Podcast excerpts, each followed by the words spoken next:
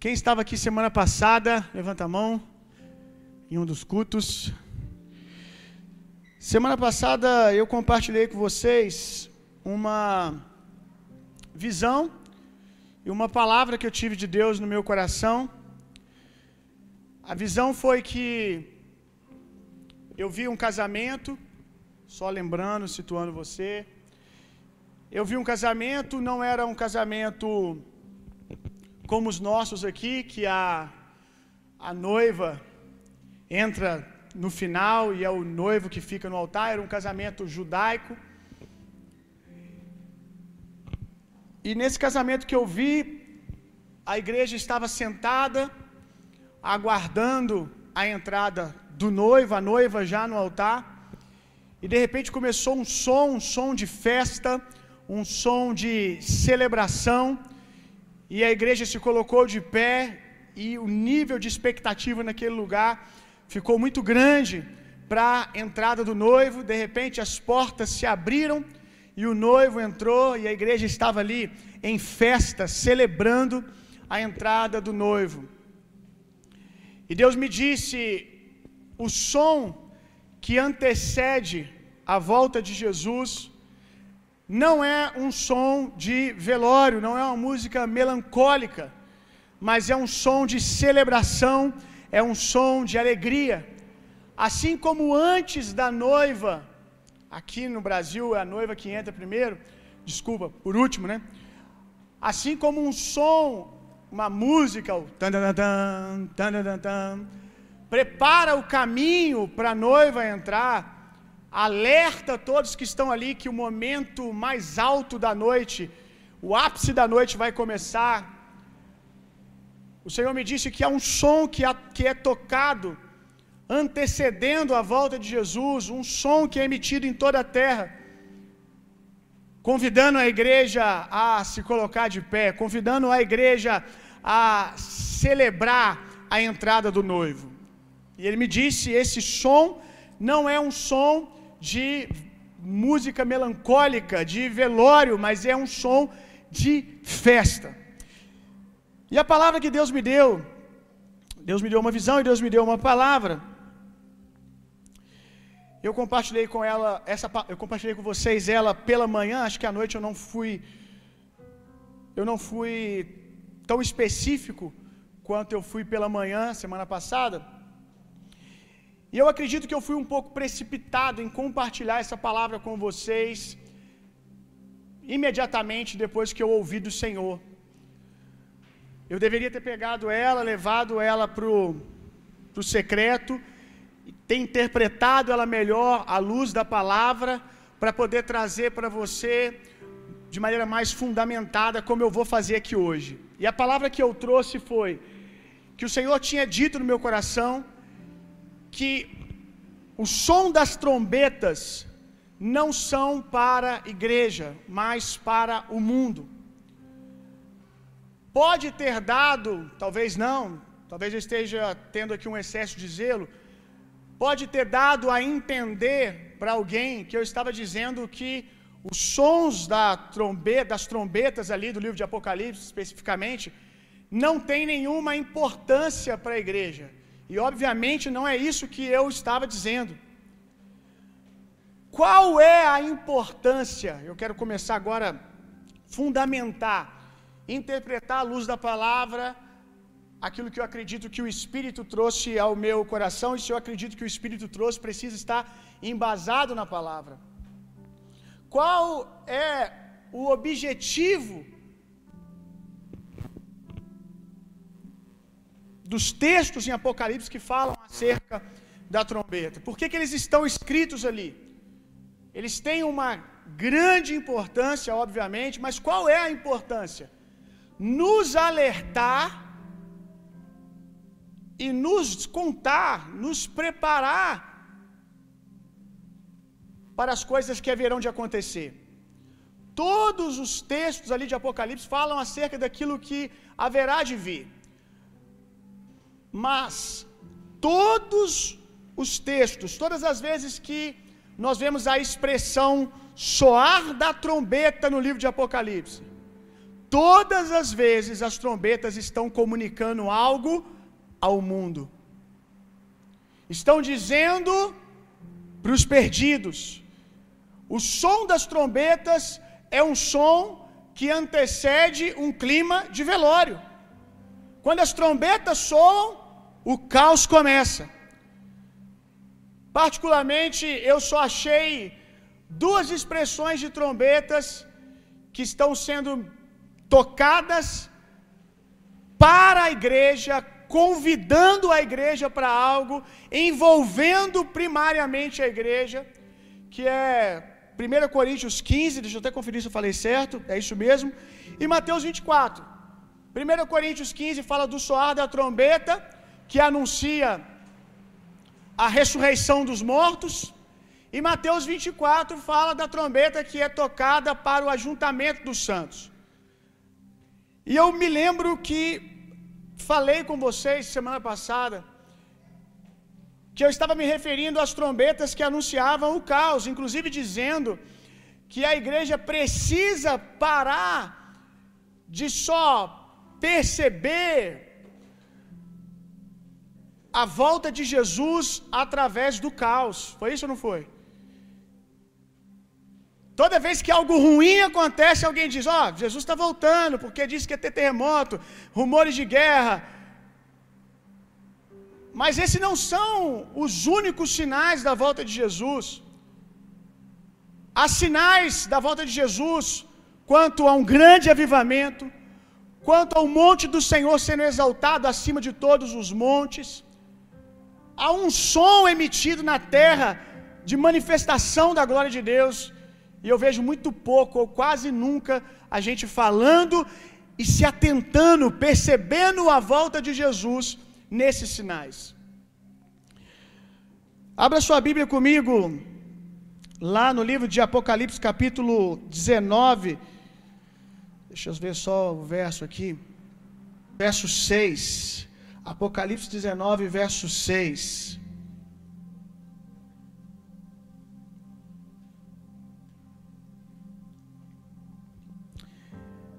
O som que a igreja vai emitir.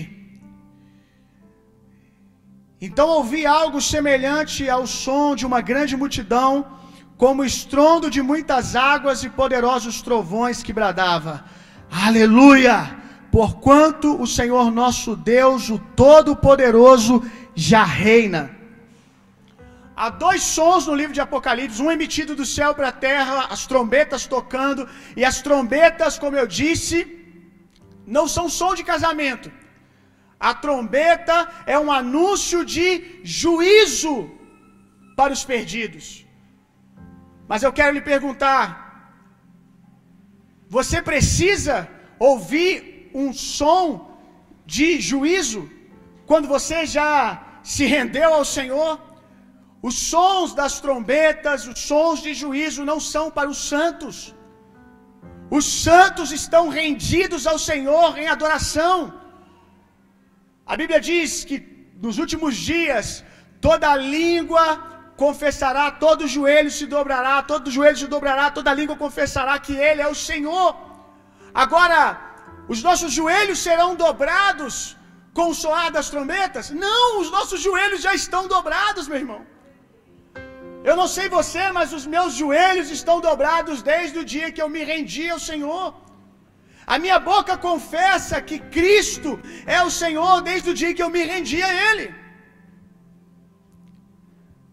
As trombetas não irão pregar a nós, porque nós nos rendemos à bondade de Deus, nós nos rendemos à graça de Deus, nós nos rendemos ao amor de Deus, e os nossos joelhos já estarão dobrados.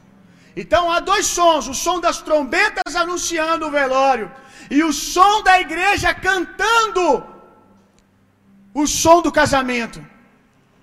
E é esse som que a igreja precisa emitir. O som que diz que Jesus está voltando, emitido pela igreja, é um som de celebração, de expectativa. Em todas as vezes que a trombeta soa, São os anjos que estão tocando as trombetas, é o céu que está dizendo algo. No livro de Apocalipse, todas as vezes que nós vemos a igreja abrindo a boca, ela está cantando. Ouvi algo semelhante ao som de uma grande multidão, como estrondo de muitas águas e poderosos trovões que bradava: Aleluia! Porquanto nosso Deus, o Todo-Poderoso, já reina. Olha isso aqui. Alegremos-nos, exultemos e, damos, e demos glória a Ele, porque chegou a hora do que? Das bodas do Cordeiro, e a sua noiva já está preparada. O que que a noiva vai estar cantando, gente? A noiva vai estar cantando, o Cordeiro vai entrar. Aleluia! O casamento vai começar. Apocalipse no capítulo 22, verso 17 fala de um som que o Espírito está tirando da igreja, está emitindo através da igreja. O Espírito e a noiva dizem: Vem. O Espírito e a noiva dizem: Vem. Por que, que nós estamos alegres?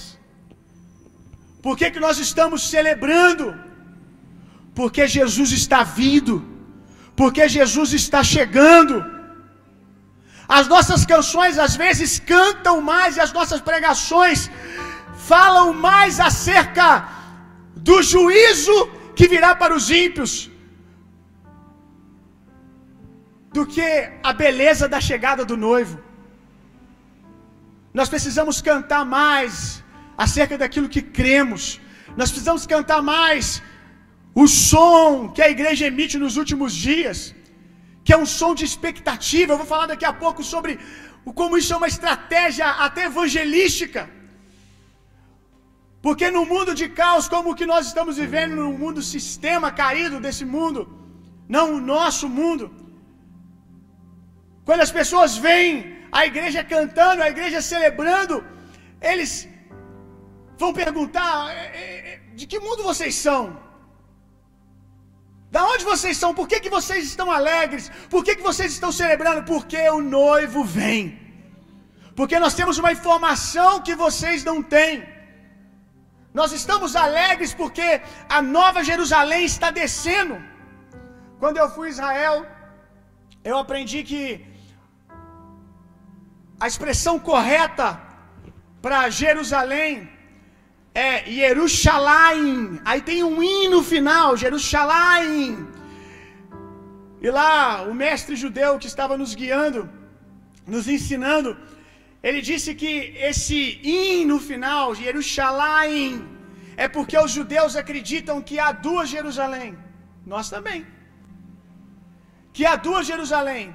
A Jerusalém da terra, que é aquela lá, que inclusive carece das nossas orações nesses dias, o motivo você sabe do qual, né?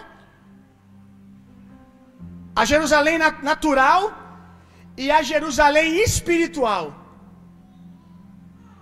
Eles falam Jerusalém porque eles se referem a duas Jerusalém, uma na terra e uma no céu. E eles acreditam que a da terra é sombra da do céu.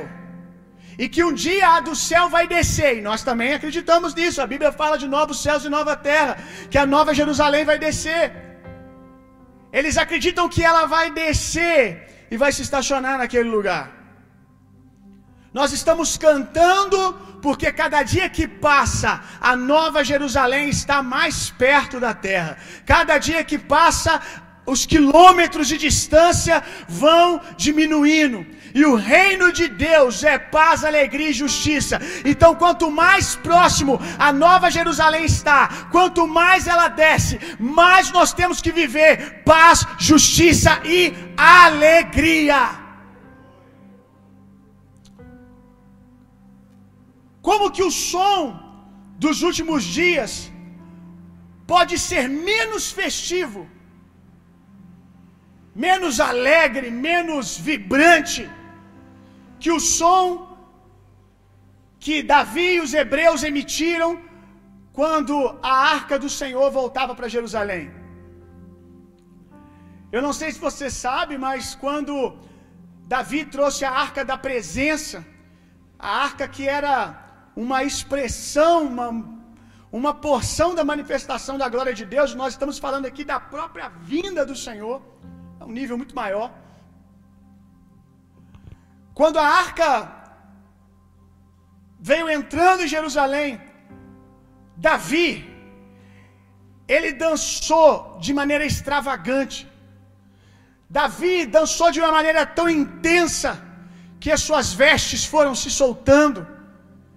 E ele ficou quase que nu, talvez ali com uma bermudinha, sem camisa.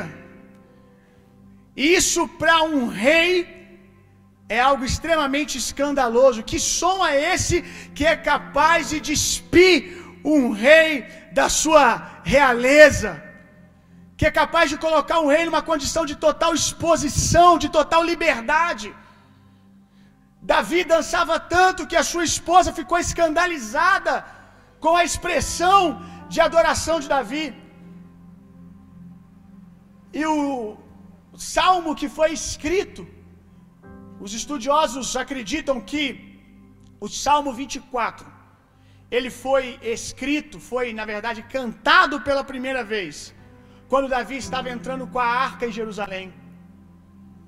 Salmo 24 que diz: Levantai-vos, portas, vossas cabeças, levantai-vos, ó portais eternos, para que entre o Rei da glória. Quem é esse, o Rei da glória? O Senhor dos exércitos, poderoso, que nunca perdeu uma batalha. Davi cantou naquele dia, com a entrada da arca, mas aquilo era só uma fração de algo que nós vamos um dia ver plenamente. Davi estava cantando o que estava vivendo, mas também profetizando acerca daquilo que haveria de acontecer. E eu quero te fazer uma pergunta: se quando ele cantou, expressando apenas uma porção, o som já fazia aquele homem dançar, e eu vou dizer aqui uma expressão que eu acho que denota bem como pelo menos a sua esposa o viu, feito louco. Se esse som fez ele celebrar feito louco, fez ele se despir de toda a realeza nesse nível máximo de liberdade, eu não estou me importando com o título. Esse é o som dos últimos dias que vai fazer com que a igreja dance junto, que as pessoas vão se despir dos seus títulos, elas vão se despir dos seus talentos, dos seus cargos, e elas só vão querer dançar o diácono dançando junto com o apóstolo, amém? O irmão da portaria dançando junto com o irmão que prega, e todos eles só se importam uma coisa: expressar a sua alegria pela chegada do noivo. Se Davi, quando cantou, apenas a, essa pequena expressão, gente, já ficou feito louco, como pode o som dos últimos dias ser menor? Como pode o som dos últimos dias deixar a desejar? A Bíblia diz que nos últimos dias o Senhor levantará o tabernáculo caído de Davi. Olha como Davi adora.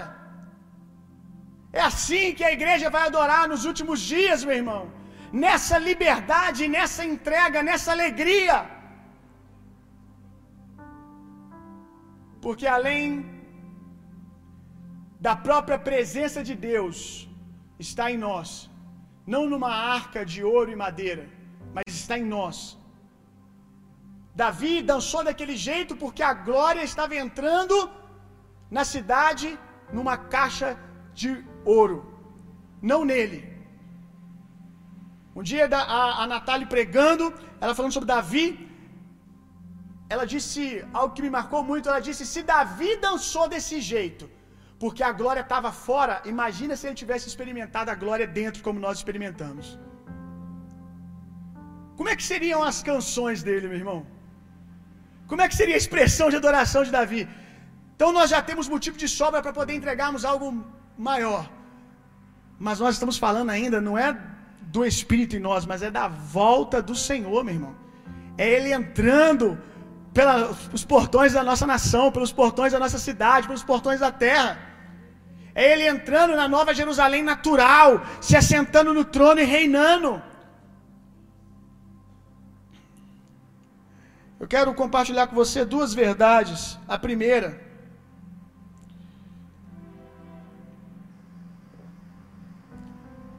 a primeira é: as lágrimas iniciam um avivamento, mas é a alegria quem o coroa. As lágrimas iniciam um avivamento, mas é a alegria que o coroa. É fato que quando há um mover de avivamento, a primeira manifestação da glória de Deus vai ser levar as pessoas ao arrependimento. E lágrimas aqui, eu até coloquei lágrimas iniciam entre duas aspas, porque nós sabemos que nem sempre lágrimas são arrependimento. As pessoas podem chorar e não estarem se arrependendo, como eu já vi várias vezes. E pessoas não expressarem nenhuma lágrima e se arrependerem e mudarem as suas vidas para sempre, porque arrependimento primariamente é metanoia, mudança de mente. Há uma idolatria da parte da igreja em expressões emocionais. Se não chorou, Deus não moveu. Isso é uma grande mentira, porque eu já cansei de ver gente chorar, e inclusive chorar todo domingo, pela mesma coisa, pelo mesmo pecado, e não mudar. Arrependimento é mudança de mente. E essa mudança de mente pode arrancar de nós lágrimas ou não. Isso vai de cada um. Se arrancou lágrimas e mudou, ótimo. Se não arrancou e houve mudança, ótimo. Então, eu acredito que quando a glória de Deus vem, a gente vê isso na história dos avivamentos, há moveres em massa de arrependimento e as pessoas choram. Glória a Deus por isso. Mas isso é no máximo o início. E deveria ser o início. Eu sei que eu estou tocando aqui em tendões muito finos. Estou mexendo aqui, fazendo uma cirurgia e mexendo com tendões muito fininhos que eu quero tomar muito cuidado para não rompê-los. Quero ser muito zeloso naquilo que eu estou falando. Mas eu preciso te dizer que, do mesmo jeito que eu não acredito em avivamentos que não passem por arrependimento, eu tenho muita dificuldade em acreditar em um mover de avivamento aonde as pessoas nunca se alegram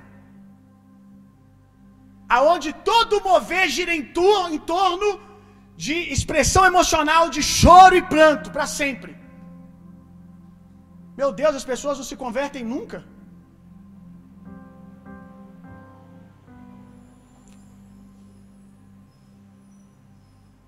Eu quero dar um exemplo falando de mim mesmo. Eu já achei muito necessário no começo da minha caminhada pregando já achei muito necessário pregar e com todo esforço levar as pessoas num lugar de choro. Era pregação inteira tentando despertar um mover do que eu chamava de quebrantamento, que eu vou falar semana que vem. Porque a gente acha que quebrantamento é estar chorando. E não tem nada a ver uma coisa com a outra. Você pode estar quebrantado chorando e você pode estar quebrantado sorrindo. Mas eu pensava que o mover do Espírito, ele produziria sempre um mover de pranto, de choro. E eu passava a mensagem praticamente inteira, esmurrando as pessoas, dizendo o quão pecadoras elas eram. Converte, miserável. Eu estava pregando para crente. Se não tivesse, tudo bem. Pegando uma conferência para crente o tempo todo, vocês são isso, vocês são aquilo, vocês não têm vergonha disso, vocês não têm vergonha daquilo. E é óbvio que no final todo mundo estava chorando. E aí eu falava, nossa, hoje o culto foi muito avivado. Nossa, que, que avivamento, meu Deus! Olha esse povo tudo chorando aos pés de Jesus. É claro, você passou uma hora esfregando na cara deles aquilo que a Bíblia diz que Deus já esqueceu, que são os pecados que eles se arrependeram. Passava uma hora alimentando a consciência de pecado das pessoas, ao invés de aumentar a consciência delas de justiça. Hoje eu amo ver as pessoas chorando, irmãos, mas não pela minha força, pelo Espírito. É muito bom, é muito bom, eu ainda gosto ainda, inclusive eu. Quantas vezes no meio da adoração eu estou chorando e nem sei porquê, aí que é bom. Quando eu olho, tem gente sorrindo, tem gente chorando, no meio do mover de Deus. E nem sempre é mais, nem, nem, não é mais uma regra que as pessoas estejam chorando porque estão se lembrando do pecado que cometeram um ano atrás. Estão chorando porque se sentem um lixo. Não, às vezes elas estão chorando é justamente pelo contrário, de gratidão pela tão grande salvação que Deus trouxe para elas. Elas choram quando se lembram dos seus pecados, não porque se lembram do pecado em si, mas porque se lembram de tão grande salvação. A Bíblia diz que aquele que muito foi perdoado, muito ama. Agora nós choramos quando olhamos para o nosso pecado perdoado. Não, ó, oh, eu sou um lixo, passa uma semana depois, um mês depois, continua lamentando, eu sou um lixo, eu sou nada, e acha que isso vai atrair a glória de Deus. Ou que isso é uma expressão da glória de Deus. Segunda Crônica 7:14 Se o meu povo que se chama pelo meu nome se humilhar, orar, buscar a minha face, afastar-se dos seus maus caminhos, partear do versículo. Partear diz que é necessário o povo se humilhar, orar, buscar a sua face, se converter dos seus maus caminhos. Mas graças a Deus pela parte B do verso. Do céu já ouvirei, perdoarei o seu pecado e os seus erros e curarei a sua terra. Meu Deus, parece que alguns pregadores nunca chegam na parte B do versículo. Nunca chegam, ou algumas pessoas parecem que nunca chegam na parte B do versículo. A parte B diz que o fruto da conversão que eu acho que você já viveu ela o dia que você se rendeu a Cristo. Irmão, estou falando para cristãos aqui agora. Esse verso aqui, ele se cumpriu o dia que você se converteu, o dia que você se rendeu a Jesus. E aí diz que depois que você faz isso, eu vou, eu vou, eu vou atualizar esse verso aqui para você. A Bíblia diz que aquele que confessar a Cristo como seu Salvador, aquele que crê no coração e confessar na sua boca que Cristo é o Senhor, será salvo. A atualização desse texto é isso. E se você é salvo, agora você vive salvação. Salvação é sozo, salvação é plenitude de vida, salvação é cura. A parte B do verso diz: Se vocês fizerem isso, eu curarei a sua terra. Parece que não entra nunca na parte de curar a terra. Talvez porque sempre, sempre a ênfase é: vocês precisam se converter, gente. Vocês precisam se converter, gente. Como assim? Nós estamos pregando para cristãos. Eu quero dizer aqui, irmão, eu acredito que vocês se converteram, não é possível. Pelo menos a massa desse lugar. Tem gente que precisa ainda se render a Cristo, certamente. Mas eu estou falando da igreja, eu estou falando da noiva de Cristo. Nós precisamos começar a cantar o sará da terra, irmãos. Se nós experimentamos a parte A, nós temos que falar agora da parte B. Nós precisamos cantar redenção, nós precisamos cantar justiça, nós precisamos cantar que Ele sarou a nossa terra. Provérbios 17, 22. Deveríamos, irmãos, ensinar os crentes a desfrutar da herança, ao invés de fazermos força para que eles se lembrem de seus pecados, que Deus já os perdoou e decidiu esquecer. É óbvio, irmão, tudo aqui a gente tem que fazer uma pausa para tomar cuidado com más interpretações. Eu estou falando de pecados que foram confessados e perdoados. Eu acho que eu estou sendo bem claro aqui.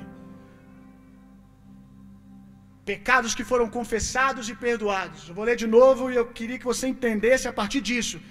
Devemos ensinar os crentes a desfrutar da herança, ao invés de fazermos força para que eles se lembrem dos seus pecados, que Deus mesmo já decidiu esquecer. Se eu estou dizendo que é aqueles que Deus já decidiu esquecer, quais são os pecados que Deus lança no mar do esquecimento? Os pecados que nós nos arrependemos. Provérbios 17, 22. O coração bem disposto é remédio de grande eficácia. Eu gosto da tradução que diz o coração alegre. Eu acho quem tem essa tradução aí, levanta a mão. A maioria de vocês. Então vou usar ela. O coração alegre é remédio de grande eficácia, mas a alma deprimida consome até os ossos do corpo e todo o seu vigor. A tristeza, irmão, ela tem o seu lugar. Eu até preguei uma série inteira aqui de mensagem onde nós falamos do lugar da tristeza no mover de Deus. A tristeza, o sofrimento que produz em nós um peso de glória. A tristeza que é para o arrependimento. A tristeza tem o seu lugar, mas nós não podemos colocar ela como algo que é mais alto do que a alegria como se a tristeza fosse selo de avivamento e a alegria não. Se tivermos que escolher um selo de avivamento, eu desafio você a escolher a partir daquilo que a palavra de Deus diz, não sobre o que você acha que você aprendeu com alguém. Tristeza tem o seu lugar, já pregamos sobre isso aqui. Mas a Bíblia não diz que o reino de Deus é paz, justiça e lágrimas.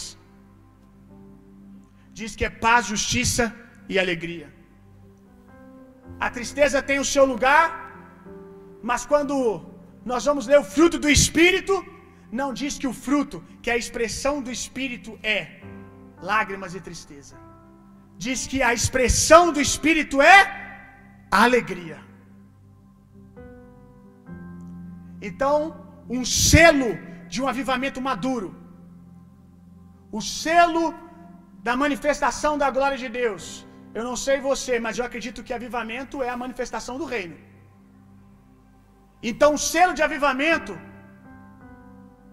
tem choro no avivamento? Claro que tem. Como eu disse, a gente chora, às vezes sabe nem porquê. Mas o selo de avivamento, meu irmão, é alegria é celebração. Por quê? Por que, que nós estamos alegres? Porque Ele está no nosso meio. Nós podemos chorar pela conversão da nossa família, pelos muros caídos da cidade. Agora você precisa saber que o seu choro por si só, ele não vai mudar o mundo se você não se levantar e fazer alguma coisa.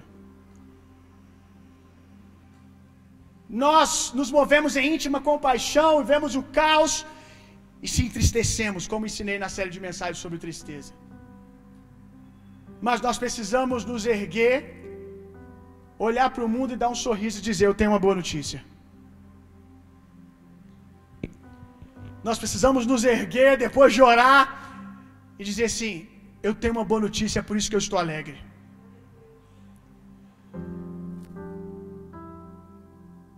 Se você chora porque o mundo está no caos, e nos últimos 15 dias eu acho que a gente teve muitos, muitos motivos para chorar por causa do pecado do mundo, coisas horríveis acontecendo. Você pode e deve chorar ao ver os muros da cidade caídos, chorar pela conversão da sua família, chorar por ver o dano que o pecado está trazendo no mundo, mas você precisa se levantar e se mover com a identidade que você tem em Cristo, através do Espírito que você possui, que é o Espírito de alegria. Porque se você chora pelos perdidos, mas quando você se levanta, você se levanta uma pessoa amargurada, ninguém vai ouvir a sua mensagem. Se quando você se levanta, você se levanta uma pessoa triste, ninguém vai ouvir a sua mensagem, irmão. Mateus 24, vamos ler. Como aconteceu nos dias de Noé, assim também se dará por ocasião da chegada do filho do homem. Porque nos dias em que antecede ao dilúvio, o povo levava a vida comendo, bebendo, casando, se oferecendo em matrimônio, até o dia em que Noé entregou a, entrou na arca. E aí, quando eu leio isso, talvez você diga: aí, pastor, agora você arrumou um problema, você não devia ter lido esse texto. É disso que eu estou falando. Olha só, as pessoas elas estavam dando em casamento, elas estavam em festa. Esse é o clima que o mundo vai estar e a igreja não pode estar assim. Deixa eu dizer uma coisa para você. Esse texto não está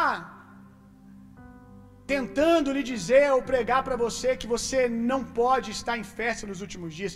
Esse não é o objetivo do texto. O objetivo do texto é dizer que as pessoas estavam distraídas. Porque se nós não podemos estar em festa, porque o mundo nos dias de Noé estava em festa, então quer dizer que você solteiro não se case. Vamos levar o texto ao pé da letra, então vamos levar. Você solteiro, como nós estamos nos dias que antecedem a volta de Jesus, não se case, não se dê em casamento, porque esse é o problema. Não, esse não é o problema. O problema aqui é a distração. Nós estamos em festa, não porque estamos distraídos com as coisas dessa vida, é totalmente o contrário. A nossa festa é porque nós sabemos o que virá. Nós estamos em festa porque estamos atentos, porque estamos em expectativa pela volta do Senhor. Deixa eu te dizer uma coisa: Noé não estava triste aqui nesse dia. Quem é você nesse texto? Essa acho que é a melhor pergunta. Quem é você? Porque se você vai interpretar que os últimos dias serão como nos dias de Noé, você precisa saber quem é você na história. Quem é você, irmão? Porque se você é o mundo, realmente você vai estar distraído, fazendo festa ou velório, qualquer coisa que seja, mas sem se atentar para as coisas que virão, porque o mundo naquele dia foi pego de surpresa. Agora, se você é Noé, eu quero te dizer uma coisa: Noé não foi pego de surpresa. Aquele dia não chegou como ladrão para Noé. Aquele dia havia sido avisado, assim como para nós foi avisado. Tanto o caos que se instalará no, instalará no mundo, para nós foi avisado que haverá caos, mas também foi avisado que haverá uma arca para salvação. Se você é Noé no texto, eu não imagino Noé dentro da, dentro da arca, triste. Noé estava feliz. Noé estava celebrando, porque ele foi escolhido com a casa dele para ser restaurado, para ser salvo, melhor dizendo para ser preservado. Como que pode você estar tá dentro da arca chorando mais triste do que aqueles que estão lá morrendo lá de fora? Eu tenho certeza que Noé não estava construindo a arca triste. Ele estava construindo feliz e por isso foi virou chacota para muita gente. Você é Noé, meu irmão. Você é Noé. Você não é pego de surpresa, não. Como é que as trombetas podem ser para você se você já sabe o que vai acontecer, irmão? Quando a trombeta soar, para você ela já soou no dia que você leu a Bíblia e viu o que haveria de acontecer.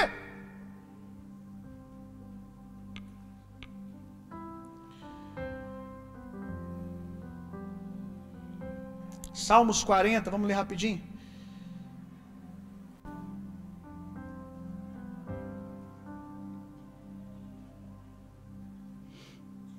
verso 3.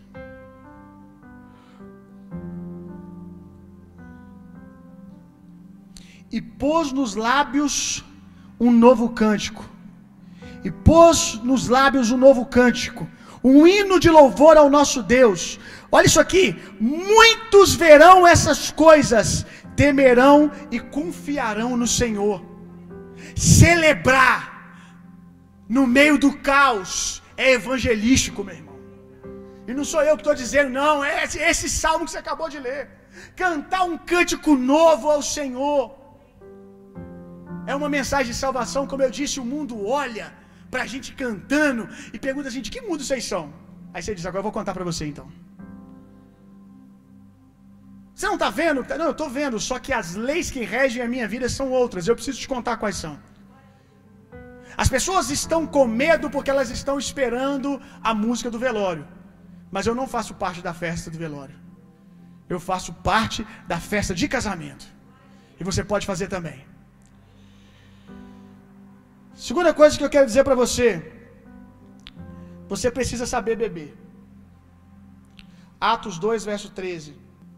Entretanto, outros, para ridicularizá-los, exclamavam: Esses estão cheios de vinho novo, estão bêbados. Atos dos Apóstolos, capítulo 2, acho que todo mundo conhece aqui, né?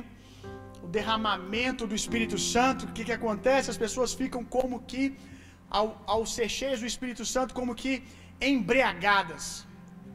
E aí, as pessoas que não estavam envolvidas naquilo olham para eles e dizem: eles estão bêbados. Deixa eu te fazer uma pergunta: como que bêbado fica, gente? Como que bêbado fica?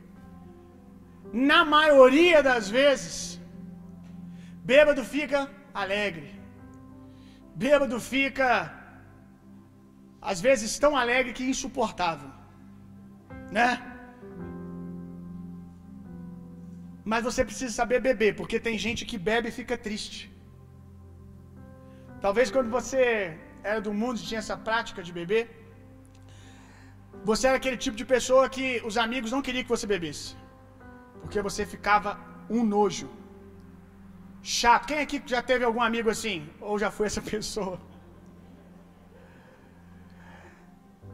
Bebia, estragava a festa. Hein? Já viu gente assim? Festa de casamento lá, e aí bebe, de repente começa a tristeza, chorando. Ah, tô triste porque fulano casou. Casou, minha filha casou. Era pra estar tá feliz, aí tá triste. Aí começa a contar um monte de notícia ruim. Ah, eu tô lembrando aqui que aconteceu lá atrás, eu não sei o que lá. E chora, e chora, e lembra do que fez. Abraça, fulano, você me perdoa? Você perdoa pelo que eu fiz com você dois anos atrás? Você lembra que você estava na cozinha? E eu falei aquilo contigo, me perdoa porque eu fiz isso. E aí chora, chora, chora, a pessoa fica um nojo. Esse tipo de pessoa, geralmente, vai ser instruída pelos amigos. Bebe não, irmão. Porque você não sabe beber. Você não sabe beber. E nós precisamos aprender a beber, meu irmão do Espírito. Pelo amor de Deus, bebe do Espírito, mas fica feliz, irmão. Bebe do Espírito, mas bota um sorriso no rosto. Sim, de vez em quando, né? A gente se desaba de chorar. Mas eu não sei você, eu não sei você, mas eu acho que, você já experimentou isso. Alguém pergunta, nossa, você estava chorando o culto inteiro, você estava triste, aí você fala, pior que não. Então por que você estava chorando? Sei lá. Deu vontade de chorar. Saudade do Senhor, saudade da glória de Deus, pode ser tanta coisa. De vez em quando a gente fica triste também, já falamos sobre isso aqui na igreja, e cabe ficar. Mas por favor, não seja desses que acha que toda vez que bebe do Espírito tem que se tornar alguém chorão, que só vê problema. Lembrando que o fruto do Espírito é alegria. A má interpretação desse texto aqui do capítulo 2, do derramamento do Espírito Santo, é que gera. Eu não vou dizer que é que gera, mas ela exemplifica bem, melhor dizendo, o desequilíbrio que há na nossa interpretação sobre avivamento. Quando as pessoas foram cheias do Espírito Santo, inclusive os discípulos, eles ficaram embriagados do Espírito, cheios do Espírito, e nós sabemos o que o Espírito Santo faz, o que ele é. Então, certamente que eles estavam alegres ali, dançando feito bêbados. E de repente, Pedro se levanta e começa a pregar uma dura mensagem uma mensagem de arrependimento. E, talvez pela má interpretação do tempo que cada coisa aconteceu ali e a quem foi emitida cada parte da mensagem, há essa má interpretação sobre avivamento. Porque Pedro, quando se levanta, ele prega uma dura mensagem, e aqui nasce a ideia de que, olha lá, no mover do Espírito Santo, Pedro estava dizendo: arrependei-vos, pecadores miseráveis. Sim, ele estava dizendo, mas a quem ele estava dizendo? Pedro ele se levanta a partir da experiência que aqueles estavam tendo cheios do Espírito Santo. Os incrédulos estavam zombando daquela experiência.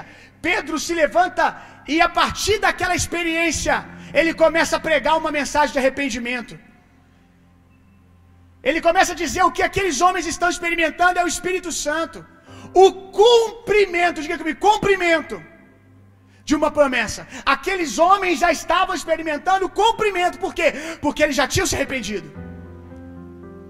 E aí ele começa agora a pegar aquela experiência e pregar para os incrédulos. Pedro não está dirigindo àqueles que estão embriagados, Pedro está se dirigindo àqueles que estão zombando.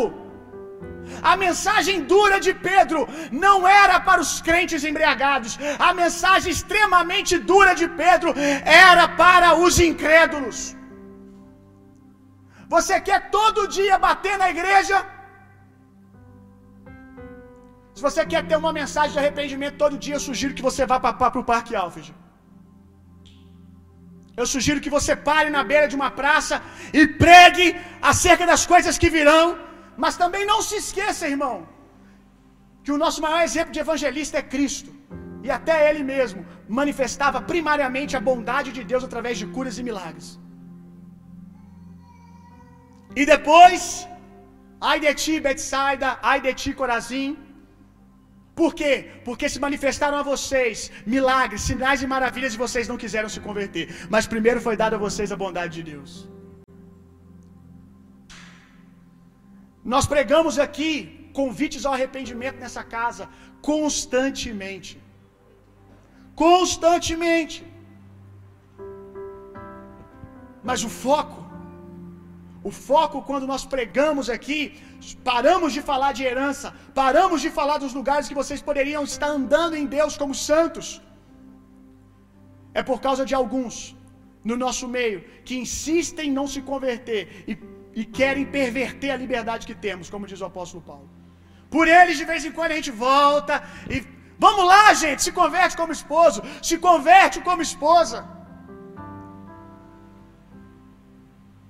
Mas o meu papel como pastor aqui é primariamente, meu irmão, pastorear vocês para pastos verdejantes levar vocês para águas tranquilas, levar vocês para um lugar onde vocês desfrutam da herança que vem através da justiça que é Cristo. Avivalistas ativam a igreja para viver sua herança e pregam aos incrédulos uma mensagem de arrependimento dura, se necessário.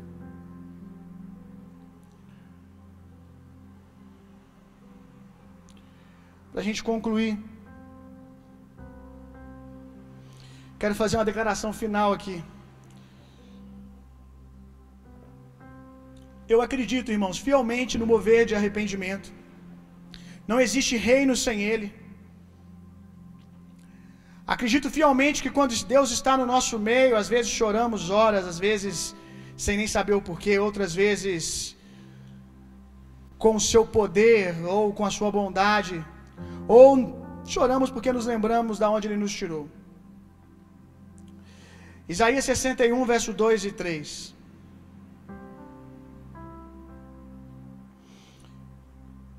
Jesus ele disse: O Espírito do Senhor está sobre mim. Isaías 61, 1. Desculpa, Isaías 61, verso 2 e 3 que nós vamos ler agora. É o que Jesus diz depois de ser cheio do Espírito Santo ser levado ao Espírito ao deserto, quando ele volta, ele entra na sinagoga e ele vai dizer: O Espírito do Senhor está sobre mim para. Ele vai dizer o porquê o Espírito Santo estava sobre ele, qual era a obra que o Espírito Santo iria fazer através dele. é o cumprimento desse texto de Isaías. Nós vamos ler ele agora. O Espírito do Senhor está sobre mim para anunciar a todos o ano aceitável do Senhor. O Espírito está sobre mim para duas coisas: anunciar o ano do jubileu, o ano aceitável, o ano do jubileu. O ano do jubileu era o dia da libertação. Era o dia que tocava uma trombeta em Israel para dizer que os escravos não podiam ser mais escravos, eles estavam livres. O dia aceitável do Senhor e o dia da vingança do nosso Deus. Duas mensagens. Para consolar todos os que andam tristes e dar a todos os que estão de luto e amargurados em Tigion, Sião, uma linda coroa em vez de cinzas, óleo de júbilo em vez de pranto, e um manto festivo de louvor em lugar de um espírito abatido. O Espírito está sobre ele para duas mensagens: uma para os perdidos e uma para os santos. Anúncio de juízo para os perdidos, mas anúncio de ano aceitável para os santos. E para os santos, para os santos ele está dizendo: aqueles que ouvem a minha mensagem, eu tirarei as suas vestes de luto e darei a eles vestes de louvor. Eu darei a eles uma coroa. Quando a igreja vai entrar nessa parte da mensagem, uma coroa em vez de cinzas, óleo de júbilo, júbilo é exaltação de alegria em vez de pranto e um manto festivo de louvor em lugar de um espírito abatido. Jeremias 30, 19. Em toda a terra se ouvirá, olha essa profecia aqui, meu irmão. Em toda a terra, por toda parte, se ouvirá brados de ação de graças e o som de alegre júbilo. E farei com que o meu povo cresça e multiplique-se, e que seu número de pessoas jamais diminua.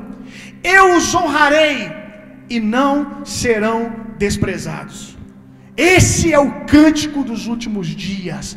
Em toda parte se ouvirá brados de ações de graça e o som de alegre júbilo.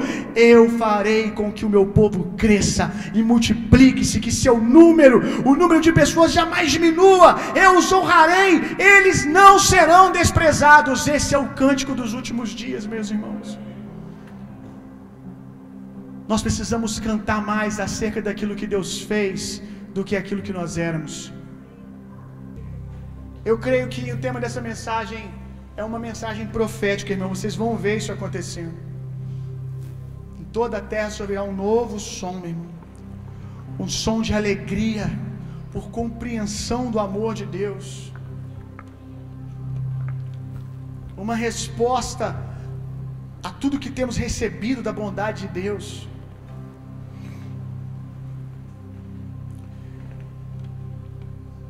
Cristo, Cristo já nasceu no teu coração, você é um novo homem, você é uma nova mulher. Eu sei que às vezes, como disse João, se, que às vezes vocês pecam, eu peco, mas pecado não é mais a nossa natureza, a nossa condição de natureza não é uma natureza de pecado, a nossa natureza é de filhos de Deus. Às vezes o pecado esbarra em nós, mas ele não pode mais habitar em nós, ele não pode mais pousar sobre nós. Nós estamos velozes demais, rápidos demais para que ele nos apanhe. Pelo menos aqueles que têm entendido a mensagem.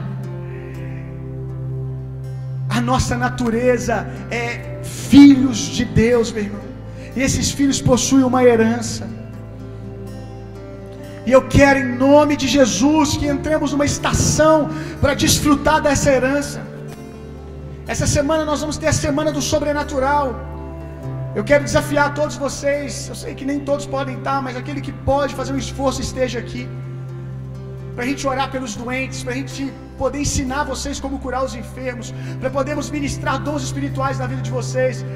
Nós precisamos, como igreja, ser um exército de homens e mulheres conscientes da sua nova natureza, sacudindo a terra com o amor de Deus, com o poder de Deus. Irmãos, quero ressaltar a semana do sobrenatural. Venha, faça um esforço. Faça um esforço para estar aqui com a gente. E se você conhece alguém que precisa ser tocado por Deus, traga. Se você conhece alguém que precisa de cura física, emocional, traga também. Eu creio que será uma semana. Se tiver doentes aqui, haverá curas e milagres. Jesus, eu sei que já vai estar. Agora eu preciso saber se você vai trazer os necessitados, porque se nós queremos ver curas e milagres, tem que ter gente doente. Jesus não vai curar a gente sadia. Então, traga pessoas que precisam de curas milagrosas. Traga para estar com a gente aqui. Pessoas que estão com fome de Deus. Se você é alguém assim, venha também. Eu creio que vai ser um tempo de ativação muito poderoso a partir de terça-feira. Então a gente vai ter terça, quarta, quinta e sexta para estarmos ouvindo das mesmas coisas, fé crescendo no nosso coração.